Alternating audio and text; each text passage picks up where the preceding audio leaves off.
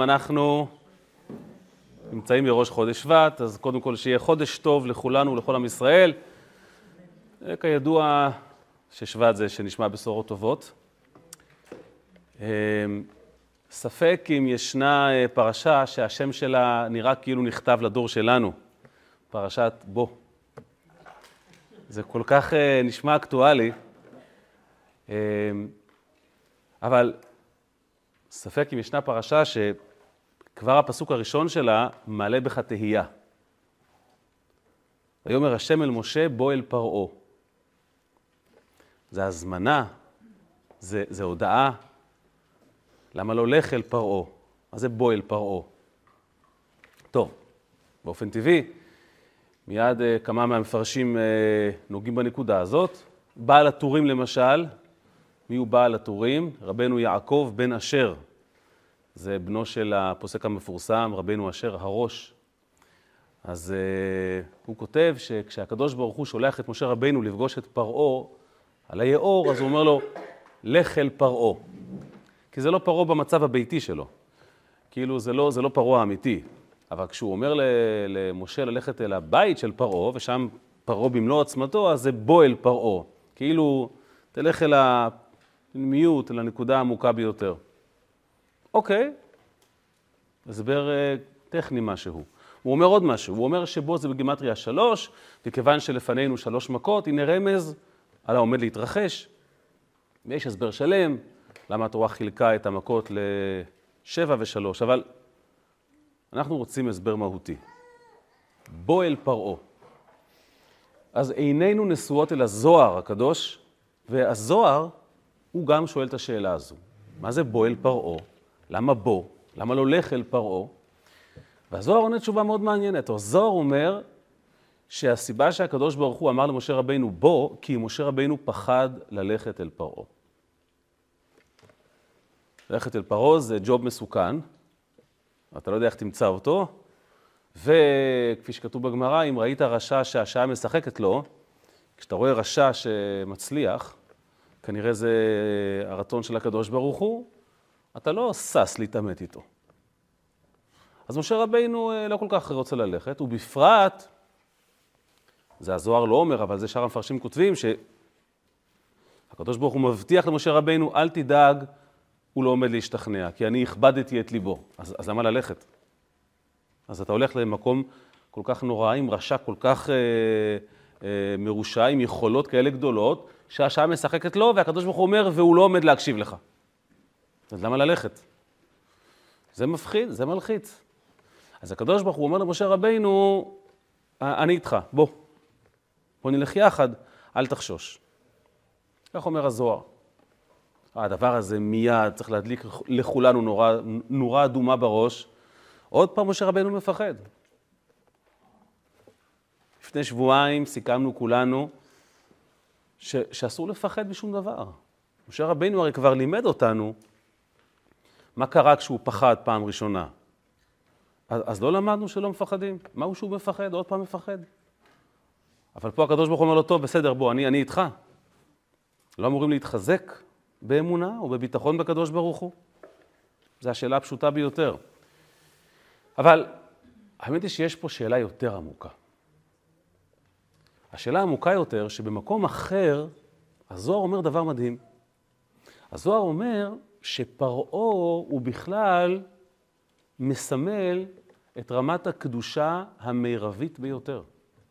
מה אנחנו יודעים? לא יאומן.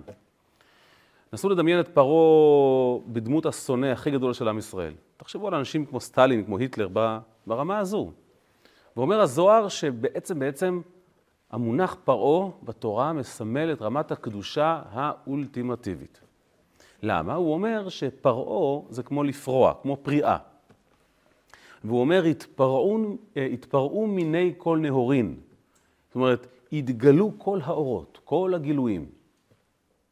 זאת אומרת, פרעה מייצג נקודה שבה אין פילטרים. האור האלוקי מתגלה כמו שהוא. מדהים. אז עכשיו בכלל שום דבר לא מובן. אז מה כל כך מפחיד את משה רבינו? הוא אמור לרוץ בצעד קל אל פרעה. הוא אמור לרצות לראות את פרעה. אז מה הפחד? זאת אומרת, אם, אם פרעה הוא רשע, למה משה פוחד? ואם פרעה מסמל גילוי גדול, מה יש לפחד? מעבר לכך, אנחנו הרי יודעים שהשם של כל פרשה מסמל את המהות שלה. כמו שם של בן אדם. כפי שראינו בתורה, שכל אדם נקרא בשם לפי המשימה של החיים שלו, לפי המהות שלו, כך גם אה, פרשה. השלה כותב ששם של פרשה מסמל את המהות שלה. מה המהות של פרשת בו? גאולת אה, מצרים, גאולה. אז בו זה גאולה, איך? הרגע הסברנו שבו זה הפחד של משה רבינו, אז מה? מה בין זה לבין, לבין גאולה? בקיצור, ממה חשש משה רבינו? מה פרעה מסמל? ואיך כל הקומבינציה הזו בסופו של דבר הופכת להיות גאולה? אנחנו צריכים לעבור מרכיב-מרכיב ולנסות להבין. בואו ננסה רגע שנייה אחת להבין את הפחד של משה רבינו. מה מפחיד את משה רבינו? ברור לחלוטין שמשה לא פחד שפרעה יזיק לו. משה לא פחד מאף אחד.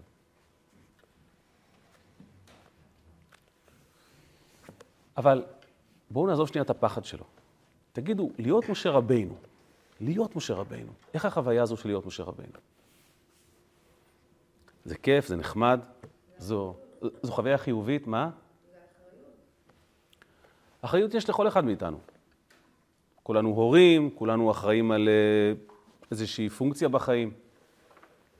משה רבינו, מיום שהוא נשלח למשימה להיות הגואל של עם ישראל, אתה רואה את ההתנגדות שלו. הוא לא רוצה ללכת, הוא לא רוצה להיות שם, הוא מתווכח עם הקדוש ברוך הוא.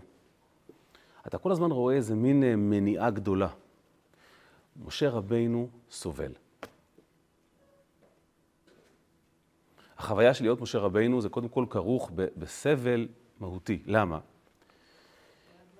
משה רבינו, או, תכף נראה, זה הסימפטום. מאוד מאוד קשה לחיות עם יכולות נורא נורא נורא נורא גדולות שלא באות לידי ביטוי. מאוד קשה לחיות בסביבה שלא מבינה אותך. מאוד מאוד מאוד קשה ומכאיב שיש לך מסר להעביר ולא מבינים אותך. משה רבינו מתנגד כביכול לגאול את עם ישראל, ואומר לקדוש ברוך הוא, אני לא רוצה ללכת, כי הוא יודע. הוא יודע שמה שהוא בעצמו מבין, הוא לא יוכל להסביר לאיש. הוא לא יכול לחלוק את התובנות שלו ואת ההשגות שלו עם האנשים סביבו. זה הסיבה שכשהתורה מתארת שהוא אומר לקדוש ברוך הוא, אני כבד פה וכבד לשון, אדם שלא יכול לדבר, אדם אילם, אדם מגמגם, זה סבל איום ונורא. עכשיו, נכון, זה ביטא עוצמה אדירה אצל משה רבינו. הסיבה שהוא לא יכל לבטא מילים זה בגלל שהוא לא יכל להקטין את, ה, את, ה, את היכולות שלו למילים, לאותיות. אבל בעולם שלנו זה נתפס כמחלה, כפגם, והדבר הזה מסב לך המון המון צער. ומשה רבינו סבל מזה, וזה הלך והחמיר. בתחילה הוא היה רק כבד פה וכבד לשון. וכתוב בזוהר שהכפל לשון, לשון הזה הוא כבד פה וכבד לשון, כבד פה, כתוב זה על, על תורה שבעל פה, הוא כבד לשון על תורה שבכתב. יש לו מה לומר והוא לא יכול. זה דבר נורא. זה פשוט דבר נורא. וזה הולך ומחמיר. כי ככל שמשה מתקדש יותר, הוא מטהר יותר, המצב מחמיר עד למצב שהוא נהיה ערל שפתיים. הוא כבר לא מגמגם, הוא נהיה אילם. יש פה שני ביטויים שונים. בתחילה הוא כבד פה, ואחרי זה הוא ערל שפתיים. ערל שפתיים בעברית זה אומר פה סגור, פה סתום. הוא לא יכול להוציא הגה מהפה שלו. זה, זה פונקציה של, של התקדשות, הוא נהיה עוד יותר קדוש ומתעלה עוד יותר, אבל אז נפתח פער, נפער פער בינו לבין העולם סביבו. הוא לא יכול לבטא את עצמו. והוא אומר לקדוש ברוך הוא, למה אתה שולח אותי? עם מי, למי, למה? עם מי לדבר? בני ישראל לא מבינים אותי. פרעה יבין אותי. זה מזכיר לי שפעם נסעו באונייה דוקטור חיים ויצמן ואלברט איינשטיין, סיפור אמיתי. הם הפליגו מאירופה לארה"ב במטרה לאסוף כסף ל... ל... להסתדרות הציונית שקמה אז. הם היו שבועיים באונייה. נו, מה עושים שבועיים באונייה זוג אה, דוקטורים? אז במשך שבועיים איינשטיין ניסה להסביר לוויצמן את תורת היחסות. כשהם הגיעו לחופי ניו יורק, אז uh, כולם שאלו את, uh, את ויצמן, נו, הבנת? הבנת? אז הוא אמר, תקשיבו, אחרי שבועיים, שהבן אדם פשוט מתאמץ ומנסה ומשתדל להסביר לי כל כך ב, ב, ביגיעה, אני השתכנעתי שהוא מבין מה הוא אומר. קשה להבין. אגב, אנחנו נורא נורא מתפעלים מזה. כשמישהו אומר דברים לא ברורים, הוא כנראה איש נורא קדוש. זה כנראה נורא נורא דבר אה, נשגב. אמרתי, איינשטיין, כשהוא באמת חשף את התורה הזו, אז היה כותרת בעיתון, נחשפה אה, תורה חדשה שרק אה, חמישה אנשים בעולם מבינים אותה. זה מה שהיה כתוב בטיימס של אז. וואו, מדהים. אוקיי, אבל בשביל משה רבנו זה סבל.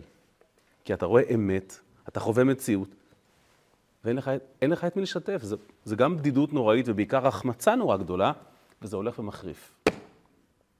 אז למה אתה שולח אותי אל פרעה? מה אומר לו הקדוש ברוך הוא על הטענה הזו? אנוכי אהיה עם פיך. אומר לו הקדוש ברוך הוא, תקשיב, אנחנו נעשה נס, יקרה נס, אתה תדבר עם פרעה.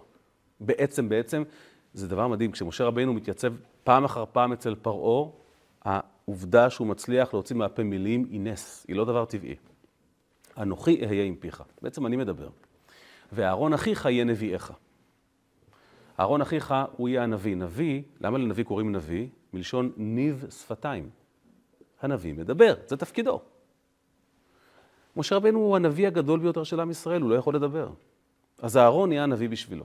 אז עומד משה רבנו, מדבר ב, בלשון הקודש, בצורה ניסית לחלוטין, ופרעה מתרגם. פחות מזה הוא לא יכול. אם הקדוש ברוך הוא כבר עושה נס, אז כבר שדבר מצרית. גם זה עצמו, זה שהוא בכלל מוציא מהפה מילים, זה כבר נס. אז מה אנחנו מבינים מזה? אנחנו מבינים שגם ככה משה רבינו, כל האינטראקציה שלו עם בני ישראל במצרים, היא, היא, היא, היא נורא נורא קשה. עד שהוא הגיע למצרים, הוא היה עם עצמו והצאן, הוא הבין את עצמו נהדר. זה, זה, הכי נוח. כשאתה צריך לתקשר וליצור תהליכים ולא מבינים אותך, זה דבר נורא. ועכשיו, כשהקדוש ברוך הוא אומר לו, בוא אל פרעה, משה רבינו, רף החשש שלו עולה. הוא לא מפחד שפרעה ינצח אותו. אין שום סיכוי. משה לא מפחד מפרעה. משה פוחד לנצח את פרעה. זה הפחד שלו. לא להיות מנוצח, הוא פוחד לנצח את פרעה. למה הוא פוחד לנצח את פרעה? אבל בואו נעבור שנייה אחת לפרעה. הבנו מה זה משה רבינו, פחות או יותר. בואו נעבור אל פרעה. מי היריב שלנו? פרעה, כמו שאומר הזוהר, הוא היצור השפל ביותר שקיים, הוא, הוא הנקודה התחתונה ביותר. זו גם הסיבה שמאחוריו מסתתר הגילוי הגדול ביותר. למה? יש כלל. למה במקום הכי נמוך יש פוטנציאל הכי גבוה? סתם משפט יפה בשביל לעודד, אה, בשביל, בשביל לעודד עצלנים, אה? זה, שוב, זה הכל מה שנקרא בשבילי New Age, אבל מה ההיגיון? תקשיבו, זה הולך כך. כל דרגה, כל שלב, אני מבין למה צריכים אותה. אף אחד לא צריך להסביר לי למה צריכים יהלום. הוא נורא יפה. הוא בוהק בשמש, הוא עושה אווירה טובה, הוא מייפה את האזור. אף אחד לא צריך להסביר לי למה צריכים אוכל, למה צריכים חיים. אני מבין. אם אני מבין, זאת אומרת שיש היגיון בדבר הזה. למה צריכים את פרעה? למה צריכים את הדרגה הכל כך נמוכה הזו? למה זה טוב? מי נהנה מזה? מי מרוויח מזה משהו? רק רע וסבל. כשאתה מגיע לנקודה שאין לך שום הסבר למה צריכים אותה, התשובה היחידה, כי הקדוש ברוך הוא החליט. כי הקדוש ברוך הוא החליט. אין לך שום הסבר אחר מלבד התשובה, כי הקדוש ברוך הוא החליט שהוא צריך את הדרגה הזו, מסיבותיו הוא. זה רק הקדוש ברוך הוא. זאת אומרת, אין היגיון מאחורי הדבר הזה. דוגמה, הרבי אמר פעם דבר מדהים. המאה ה-20, המאה הקודמת, הייתה מאה איומה ונוראה לעם ישראל. איומה ונוראה לעם ישראל. קמו שני צוררים, מפלצות אדם, שטבחו מיליונים, והסבו נזק איום לאנושות, וצער כל כך גדול. והפכו את העולם, הם הפכו את העולם, תרצה או לא, הם שינו סדרי בראשית. בוא נבחן מי, מי, מי האנשים האלה. אתה אומר, אנשים כאלה שקיבלו שליטה על מיליונים, היכולת להרוג מיליונים זה יכולת. מי הם היו? אחד, בן של סנדלר שהרביץ לו, שיכור ושתוי, הוא עצמו בור ועם הארץ, והשני, מין תוצר של גילוי עריות לא ברור כזה, יצור מעוות, מעוות נפשית. סטלין והיטלר, יימח שמם וזכרם, שניהם. איך שני אפסים כאלה הפכו להיות קודקודים שטלטלו את העולם? מי הם בכלל? תקראו עליהם, או אל תקראו עליהם, יותר טוב. באמת, זה, זה, זה, זה צל חיוור של אנשים, זה, זה, זה בושה וחרפה. זה, מי ש, זה, זה, זה המנהיג שלכם, של האומה הגדולה והנבונה, גרמניה, זה. אדם מעוות, על גבול השפיות, באמת מטורף. והביא חורבן כזה על העם שלו בסופו של דבר, זה המנהיג שלכם. וסטלין, זה לא יאומן, הפכו אותו לאליל. מה, מי? גיאורגי קטן עם פצעים על הפרצוף, בור ועם הארץ. הרבי אומר, הסיבה שדווקא השניים האלה, השפלים שבבריות, טלטלו את העולם, זה כדי להזכיר לנו, זה לא הם. זה לא הם. אם היה קורטוב היגיון, קורטוב היגיון בהשמדות הנוראיות האלה, הן שהיטלר, יימח שמו, חולל, והן שסטלין חולל, אז היה צריך להיות מישהו רציני. מישהו רציני. חורבן בית המקדש, הגמרא אומרת, נעשה בידי מלך.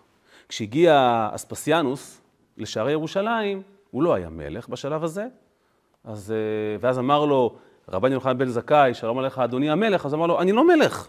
אז אמר לו, אם אתה לא מלך, אתה לא תכבוש את העיר הזו. כיוון שאתה עומד לעשות את זה, אתה המלך. כי הקדוש ברוך הוא לא נותן את העיר הזו בידי מי שהוא לא מלך. יש היגיון, ירושלים, תביא אויב רציני, אל תביא לי אה, מחבל פלסטיני, זה לא, זה לא מתאים. תן לי אויב ראוי. מי הם, אומר הרבי, מי הם? זוג אנשים צילי אנושות, הם הופכים את העולם. זה ההוכחה שאין פה שום היגיון. זה ממש הקדוש ברוך הוא. זאת אומרת, שימו לב כמה זה חריף. זה לא בגלל חטאים של בני ישראל. אתה לא יכול לומר שמה שהניע את השואה הנוראית ואת השמדות ברוסיה זה כי עשינו חטא. לא הגיוני. אם היה היגיון, היינו רואים אותו. בא אדם נאור, עם תזות אה, מעוותות, ועושה... לא, שום דבר פה לא הגיוני. כששום דבר לא הגיוני, רק הקדוש ברוך הוא ניצב מאחורי הסיפור הזה. זה מהלך אלוקי, לא אנושי בכלל. כי זה לא אנושות. פרעה מסמל את הנקודה הנמוכה ביותר. משה רבינו מבין שפרעה הוא כספת. פרעה הוא כספת שכשאתה פותח אותה, וזה הסיפור של קליפה, קליפת פרעה. מה המהות של קליפה? לפצח אותה. משה רבינו יודע שאם הוא ילך לפרעה, הוא ינצח את פרעה, וזה מה שמפחיד אותו. כי כשהוא יפתח את הכספת הזו, כשהוא יפצח את הקליפה הזו, מה שיתגלה שם מאחורה, אם עד עכשיו משה רבינו בהתחלה גמגם ואחר כך נהיה אילם, השלב הבא זה שהוא פשוט ימות. הוא לא יוכל להכיל את זה. אתה לא יכול להכיל את העוצמה הזו.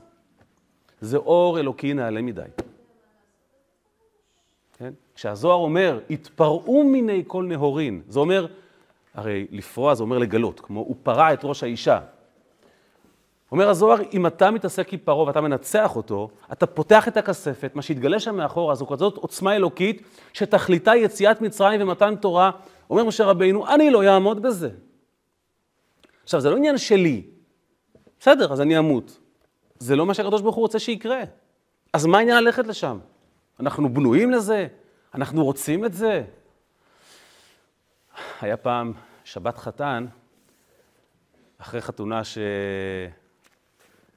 שאדמו"ר הזקן חיתן את נכדתו עם נכדה של רבי לוי יצחק מברדיצ'וב. אה, תארו לעצמכם שבת כזו שעושים כאלה שני צדיקים, כן? אה, כמה היינו משלמים בשביל להיות שם. איזה מהומה ושמחה וששון ועיקר, והדוחק היה איום ונורא, כי כולם רצו לבוא. היה שלב ששני הצדיקים הללו רצו לעבור מחדר לחדר, והיה בלתי אפשרי, פשוט בלתי אפשרי, לא היה שייך. ואז פנה הברדיצ'בר לאדמו"ר הזקן, הוא אומר לו, מחותן, בוא נעבור דרך הקיר. כאילו, מה, מה העניין? אי אפשר לעבור, עוברים דרך הקיר. מה זה קיר? אין עוד מלבדו. והוא התכוון לזה. אמר לו אדמו"ר הזקן, בשיא הרצינות, שיח רציני, אמר לו אדמו"ר הזקן, הקהל לא יבין את זה. זאת אומרת, הקיר לא מאיים עליי, הציבור לא יבין את זה נכון. בוא, בוא, בוא שנייה אחת נחשוב על זה. מה, אז הציבור לא יבין מה קרה, אתה צריך לעבור, תעבור, לא יבין, כן יבין. זה לא זה. זה לא זה. אני לא באתי לכאן לעשות פעולות כאלה שאו ירשימו בלי שום תכלית, יגידו, וואי, איזה צדיק הוא, אין, לי עניין בזה. או שיגרמו לתופעות שליליות. אנשים יתחילו לנסות לעבוד, אה, יחשבו שמה תכלית היהדות? לעבור דרך הקיר. זה לא התכלית, זה לא קסמים. לא יתפסו את זה נכון, לא יבינו את זה. אומר משה רבינו, אני אלך את פרעה, אני אנצח את פרעה. אני לא אעמוד בזה. אז מה עשינו בזה? העולם לא יבין את זה. זה לא גאולה. ומשה רבינו כרגיל צודק. אומר לו הקדוש ברוך הוא, בוא אל פרעה. באמת הגענו לנקודה שבה אני מוכרח להתערב ולעשות את הבלתי יאומן. אני עומד לפתוח את הכספת הזו שנקראת פרעה, לפצח את הקליפה הזו ולתת לך את הכוח להכיל את האירוע הזה. כאן מתחילה גאולת מצרים. קליפת מצרים מתחילה להיסדק, ובואו נזכור, גאולת מצרים משמעותה שהקדוש ברוך הוא מגיע, אני ולא מלאך, אני ולא שרף. הוא אומר לו, אני, אנוכי, אני אהיה שם איתך. אני יכול לחבר בין שתי קצוות. אני יכול לחבר את הגילוי הכי נעלה עם יכולת ההכלה שלך. אני רוצה לרפא אותך. אני רוצה שתוכל לדבר את מה שאף אחד עד היום לא הבין. בוא. בוא איתי למסע הזה שבסופו אתה תעמוד על הר סיני ותאמר כאלה מילים שאף אחד לא שמע מעולם. ושם, הרב, אומר הרבי, משה רבנו נרפא. על הר סיני, משה רבנו התחיל לדבר. עד אז, כל מה שהוא דיבר, לא היה דיבור שלו, היה נס, נס, לא הגיוני. בהר סיני, משה ידבר. וזה התחיל פה. שבירת קליפת מצרים, והיכולת להכיל אותה. זה הסיפור האמיתי. ובעצם, בעצם, מה שמשה רבינו חווה בעולם הקטן שלו, זה הסיפור הגדול של, של, של הקדוש ברוך הוא והעולם. הקדוש ברוך הוא רוצה לדבר אל העולם, לומר, לומר לעולם מה הוא, מה הוא מבין, מה הוא חושב, מה הוא רוצה. מי יבין? מי יבין? אתה, אתה אומר לאנשים, למה אלוקים ברא את העולם? הוא רצה להיות מלך. למה? אה, תשמע, להיות מלך זה... כמה, איזה תשובה אבסורדית זאת. להיות מלך על מי? על מה? על מי? על, על, על ג'וקים? איזה ערך יש בינך לבינו? באמת נראה לך שזה מה שהוא רצה? אתה מבין מה אתה אומר עכשיו? זה נקרא לתפוס דברים לא נכון. הוא רוצה לשתף אותך, ואתה שומע דברים אחרים לגמרי. הוא עובר דרך הקיר, ואתה אומר, יואו, הארי פוטר. אז הוא לא עובר דרך הקיר. אין טעם, זה, זה סתם. זה סתם. הקדוש ברוך הוא רוצה לדבר לעולם דרך משה רבינו. העבודה הקשה פה היא לגרום לעולם לדעת להכיל את זה, לדעת להבין את זה. והעבודה של משה רבינו גורמת לכך שהוא יהיה כלי לזה, ובעקבותיו כל עם ישראל, להביא את עם ישראל למקום הזה. במקומות הנמוכים ביותר, שם אתה, אתה, אתה מגלה את הקדוש ברוך הוא בעצמו, והכוחות הם אדירים. הדבר המעניין הוא, אומר הרבי, זו הסיבה, אנחנו נמצאים בש, בחודש שבט, שבוע הבא נציין את היום ההילולה של הרבי הרייץ. הרבי אומר שמאפיין אצל כל המושעים רבינואים, כל מי שפעם היה הנהיג דור, שראו את זה בדיבור. הרבי הרייץ, בשנים האחרונות לחייו, התקשה מאוד מאוד לדבר. הסיבה הטכנית הייתה ששיתוק אה, אחז בו מכל הסבל הנורא שהוא עבר, וזה פשוט היה קשה, לא, לא הבינו. אז תמיד עמד לידו אחד המזכירים, או, או הרבי בעצמו, שהיה חתן שלו, ותרגם אותו למי שנכנס. והרבי אמר, והוא אמר את זה, את, ה, את, ה, את האמרה הזו, בחודש שבט תשנ"ב, הרבי דיבר על כך שהעובדה שהרבי ריאץ הפסיק לדבר, זה אותו סימפטום של משה רבינו. זאת אומרת, משה רבינו פתח את הצוהר לכולנו לשמוע את הקול של הקדוש ברוך הוא ולהבין. אבל כשאתה מתקדם ומתקדש והרמה עולה, לאט לאט זה חוזר על עצמו. והרבי הריאץ חדל מלדבר, מרוב שהוא התקדש והיטהר, לא הבינו אותו. זאת אומרת, לך נראה שהוא חולה, לך נראה שיש לו שיתוק, בעצם אנחנו חוטפים שיתוק. אנחנו מאבדים את היכולת להבין אותו. נוצר פער, וזה דבר מכאיב מאוד. זה דבר קשה מאוד. זה חלק מהמחיר האיום ונורא שמשלם מי שהוא משה רבינו. מי שאמור לומר את דבר השם לעם. שבשלב מסוים, ככל שהוא נהיה קדוש יותר, אין לו פרטנרים בסביבתו. מה הדבר הכי מדהים? שחודש אחרי שהרבי אמר את זה, הרבי הפסיק לדבר. בכ"ז באדר, תשנ"ב.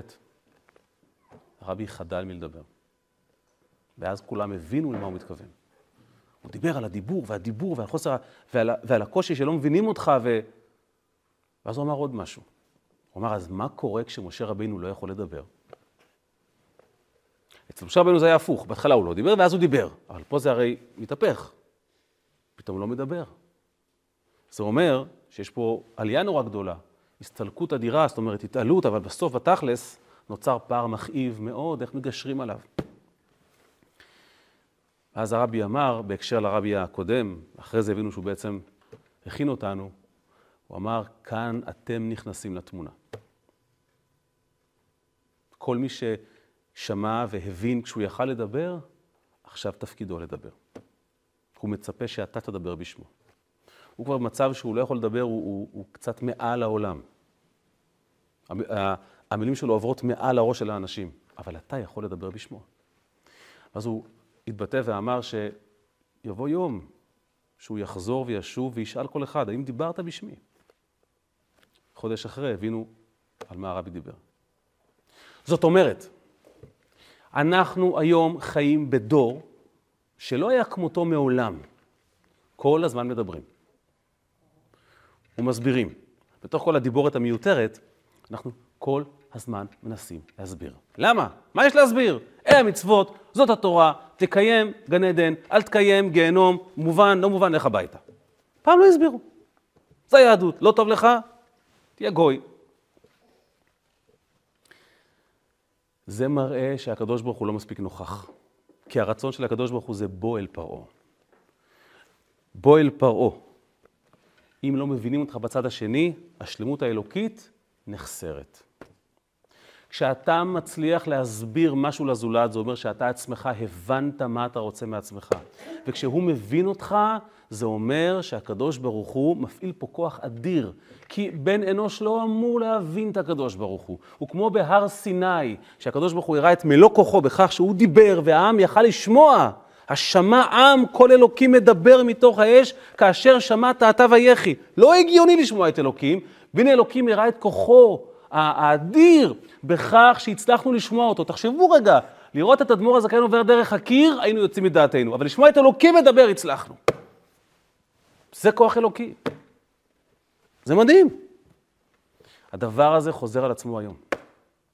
המשימה שלנו היום היא לדבר על דברים שעל פי טבע לא היינו אמורים לדבר עליהם. סודות של תורה, הבנה של אמונה. אמונה לא צריכים להבין. בדור שלנו אי אפשר בלי להבין. ולהסביר. ואם אתה לא מצליח להסביר, כנראה אתה עצמך לא הבנת. היה פה אתמול שיעור טניה, והסברתי לאנשים שהמטרה היא להבין, כי כשאתה לא מבין, אתה חי ליד. פעם אנשים העירו, זרחו, אז, אז לא הפריע להם. היום נוצר פער, והפער הזה הוא מכאיב, אבל יש לו מטרה.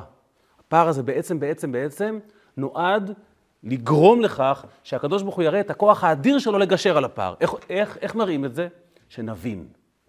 ואז מישהו אמר לי, מה יש להבין? מה יש להבין? מה לא מבינים? אמרתי לו, מה... מאיפה השלמות הנפשית הזו? מאיפה הרוגע הזה שאתה מבין הכל? אמר לי, תשמע, יש אמונה, לא צריך להבין. אמרתי לו, יופי. מה זו אמונה?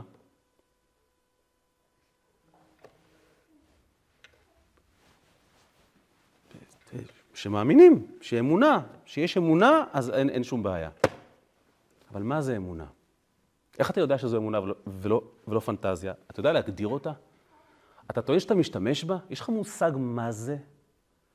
כשהודי טוען שהפרה שלו קדושה, הוא גם מאמין? אז מה ההבדל ביניכם? אז אין לך מושג מה זה. אז איך אתה יודע שזה זה? אם אתה לא יודע להבין, אתה חי ליד. אם אתה לא יודע להבין, לא נסגר הפער בין בורא לנברא. הקדוש ברוך הוא לא התגלה.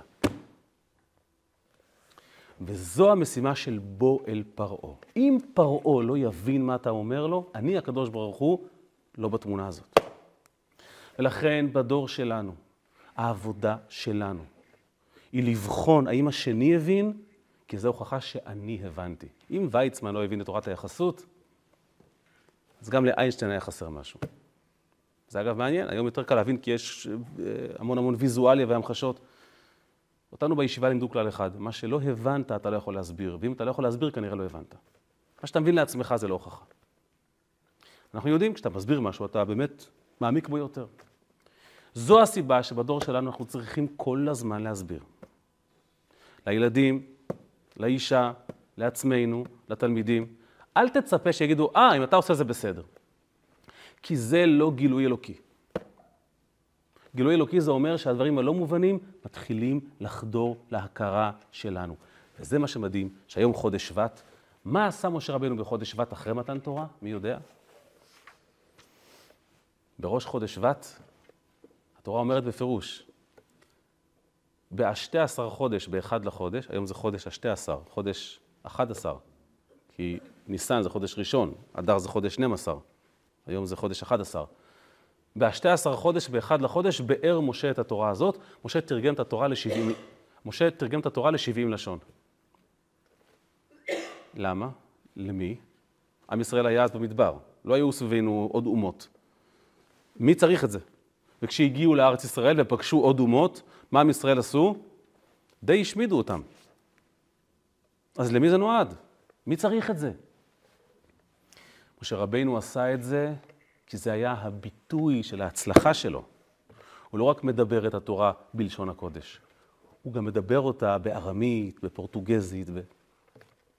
זה מראה שהעולם מבין. העולם מבין איך עוברים דרך הקיר ומה המשמעות של זה. זה מראה שהתורה חדרה לעולם, זה מראה שהקדוש ברוך הוא סגר את הפער. וככה התורה הפכה להיות שלנו, וכל יהודי יכול לפסוק פסק הלכה, אם הוא מבין את ההלכה כמובן. זה נהיה שלך, הפער נסגר. זה כבר לא אלוקים למעלה ואתה למטה, אתם יחד. זה היה נפלא עד אז. היום השלב הוא אחר לגמרי. היום אנחנו עובדים על פרויקט הרבה יותר שאפתני. להביא לעולם את תורתו של משיח. ועינינו תראינה מלכותך, שהעין תראה אלוקות, זה משהו אחר לחלוטין. פה לא מספיק שמשה ידבר. משה אגב דיבר. משה אמר את התורה שבכתב, רשב"י אמר את תורת הקבלה, זה המון רבינו עם כאלה. רבי יהודה הנשיא, רבי, תורה שבעל פה, רב אשי ורבינה, את הגמרא, כן? אחרי זה באו ראשונים, כל הפירושים שלהם. אחרי זה הגיע האריזל כמובן, אני אומר את זה בגדול, כן? או הרמב"ם הגיע ופרס את ההלכות כמו שלא היה עד אז. כל אחד מהם אמר את התורה בצורה שחדרה יותר ויותר לעולם וחידשה הבנה חדשה. ואז הגיע הבעל שם טוב ואמר תורה שלא הייתה עד אז, תורת החסידות. ואז הגיע האדמו"ר הזקן והוריד את זה לחב"ד. ואז הגיע הרבי שלנו. בלי להפחית, כמובן, מאב גדולה של אף גדול דור, אני פשוט מדבר על, על, על המוטיב. ודיבר ודיבר ודיבר, והספרים עוד יוצאים, והתורה עוד נאמרת, ומה הייתה המטרה? אם יהודי בקצה העולם לא מסוגל להבין מה אתה אומר, כנראה גם אתה לא הבנת. אם יש יהודי אחד בקצה היקום שלא מבין את היהדות שלו, גם אצלך זה לא מובן. אתה עדיין מגמגם. היהדות מגמגמת. וזו הסיבה שעם ישראל במכת חושך ניצלו את מצרים וישאילום כלי כסף וכלי זהב. מה הקטע עם להשאיל את מצרים? זה מה שחסר לנו לקחת מצרים כלי כסף וכלי זהב. לך, תברח משם. תברח, חושך. זה לא, זה לא המשימה. אני רוצה לראות שהמצרי הבין מי כאן בעל הבית. אני רוצה לראות שהמצרי מבין על מה אני מדבר. למה? כי אם לא הצלחתי להסביר לו, אני גם לא הבנתי. אם הוא לא הבין שאני בעל הבית וצריכים להביא לי כסף וזהב, גם אני לא ראוי לגאולה. אם הבן שלי לא הבין מהי יהדות, כנראה גם אני לא מבין. אם התלמיד שלי לא הבין מהי גמרא, כנראה גם אני לא הבנתי באמת מהי גמרא. אם העולם לא מבין שיש הקדוש ברוך הוא אחד, כנראה אנחנו, היהדות, עדיין מגמגמת. וזה התפקיד שלנו, הוא נשלמה פרים שפתנו. לשאול את עצמנו, הקדוש ברוך הוא אומר, בוא, אני איתך. במה זה יימדד? דבר. תסביר. אתה מסוגל להסביר? אתה מסוגל להבין? זה דבר שבן אנוש לא יכול להסביר אותו. אבל אני איתך, הכוחות הם ממני. אתה יכול להסביר דברים שהשכל לא יכול להבין. מה המדד? עם זה שמולך הבין. ואם הוא הבין, אנחנו שוברים את קליפת מצרים. ומוכנים לגאולה השלמה. ולא היה כדור הזה, שיש כל כך הרבה שיעורים וספרים בשפע, רק צריכים להבין, לא להסתפק בקריאת טקסטים, לנסות להבין את הדברים ולהנחיל אותם הלאה. זה גם לא לדבר, דרך אגב. זה גם לדבר וגם להיות דוגמה, כי אחרת לא יקשיבו לך. יש מכתב שהרבי כותב, הוא כותב שהדרך לדבר עם תלמיד, ככה הוא כותב, הדרך לדבר עם תלמיד זה לתת לו את התחושה שהוא חופשי להתבטא. אם התלמיד מרגיש שאתה עכשיו מרצה לו הרצאה מעל הראש שלו, הוא לא איתך. הוא אומר, אוקיי, המורה שלי השתכנע שהוא צודק. כל הכבוד למורה. הוא חייב להרגיש שיש פה שיח. גם כשאתה נואם לו, שזה בגובה העיניים, ובכל רגע נתון הוא יכול לומר, אבל, ואתה תגיד, כן, מעניין מה שאמרת עכשיו, למה? לא כי אתה נחמד אליו, כי אתה בודק את ההבנה שלך דרך ההבנה שלו. וכשהוא אומר מילה זה לא מאיים עליך, כי אתה יודע מה אתה רוצה לומר. ולכן תלמידים שעפו פעם מהישיבות כי הם שאלו שאלות, זה העיד על החולשה של הרבנים שלהם. לא של התלמידים. אין לך תשובה, תגיד שאין לך תשובה. נכון. ולכן, המשימה שלנו היא לשוב ולהסביר. ואם הזולת לא הבין, לשאול את עצמנו, כי זה מה שמשה רבנו רוצה. משה רוצה לדבר, וכשהוא לא יכול לדבר, הוא רוצה שאתה תדבר. והבחינה של דיבור היא בהבנה של הזולת. והזולת זה לא רק החברותא שלך, אפילו לא רק הבן שלך, זה השכונה שלך, זה הקהל שאתה רואה, זה אדם ברחוב שאתה פוגש, כשאתה אומר לו מילה, שהבין מה שאתה אמרת. זאת המשימה. ואני אסיים ואומר לכם, באמת, באמת, באמת, אנחנו, אנחנו, אנחנו משופעים בכל כך הרבה חומרים. באמת, אין, לא היה דור עם נגישות כזו מדהימה לידע. מספיק שניקח זרזיף, טיפה, משפט אחד שהבנו. אחד שהבנו. אנחנו חיים, אנחנו רוצים עוד ועוד ועוד, לפעמים זה בא על חשבון ההבנה. שיעור אחד טוב שהבנת, אמרה אחת טוב שחדרה לך עמוק, תחשוב עליה. תפנים אותה, תחיה אותה. אתה תנחיל אותה הלאה כמו שאף אחד לא יעשה את זה. במקום כל, המון סיפורים והמון התרגשויות, משהו אחד אמיתי, ואז עוד משהו אחד קטן אמיתי. מה שאתה הבנת היטב, עם הנקודת אחיזה הזו, תוכל לשנות את העולם. אל תחפש חידושים כל היום. מנקודה לנקודה. ככה הדבר הזה עובד. ונסיים בעזרת השם. הרבי אמר פעם שמה זה, זה דברים בטלים. הרבי נפגש עם האדמו"ר מגור הנוכחי. הוא היה אז לא אדמו"ר, הוא היה בן של אדמו"ר. אז דיברו שעה שלמה, בסיום הרבי אמר לו, אני מבקש שהדברים לא יהיו דברים בטלים. זו בקשה מוזרה הזאת. מה זה דברים בטלים? דברים בטלים זה סתם מדברים, כאילו שטויות, ליצנות וקשקושים. את זה צריך, את זה צריך לומר לפני, לפני השיחה, לא אחרי השיחה. אז רבי אמר לו, דברים שבסוף לא יוצא בהם שום דבר, הם דברים בטלים. אם סתם דיברנו ככה, היגגנו, אז, אז חבל הזמן של שנינו. דבר שהבנת ואתה מסוגל להנחיל אותו, בהכרח גם יביא איתו מעשה. הוא מניע אותך לפעולה. וככה הקדוש ברוך הוא מתגלה בעולם, דרך החיבור של, ה, של הפנימיות והשורש של פרעה. נפרצת הכספת, התפרעו מיני כל נאורין, וזוכים מיד לגילוי משיח צדקנו, תכף ומיד ממש.